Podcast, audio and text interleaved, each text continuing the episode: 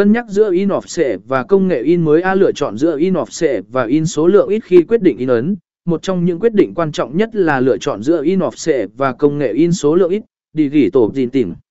Dưới đây là một số điểm để cân nhắc, số lượng in ấn, in offset thường phù hợp cho số lượng lớn. Nếu bạn cần in hàng nghìn hoặc hàng trăm nghìn bản, in offset có chi phí thấp hơn trên mỗi bản in so với công nghệ in số lượng ít.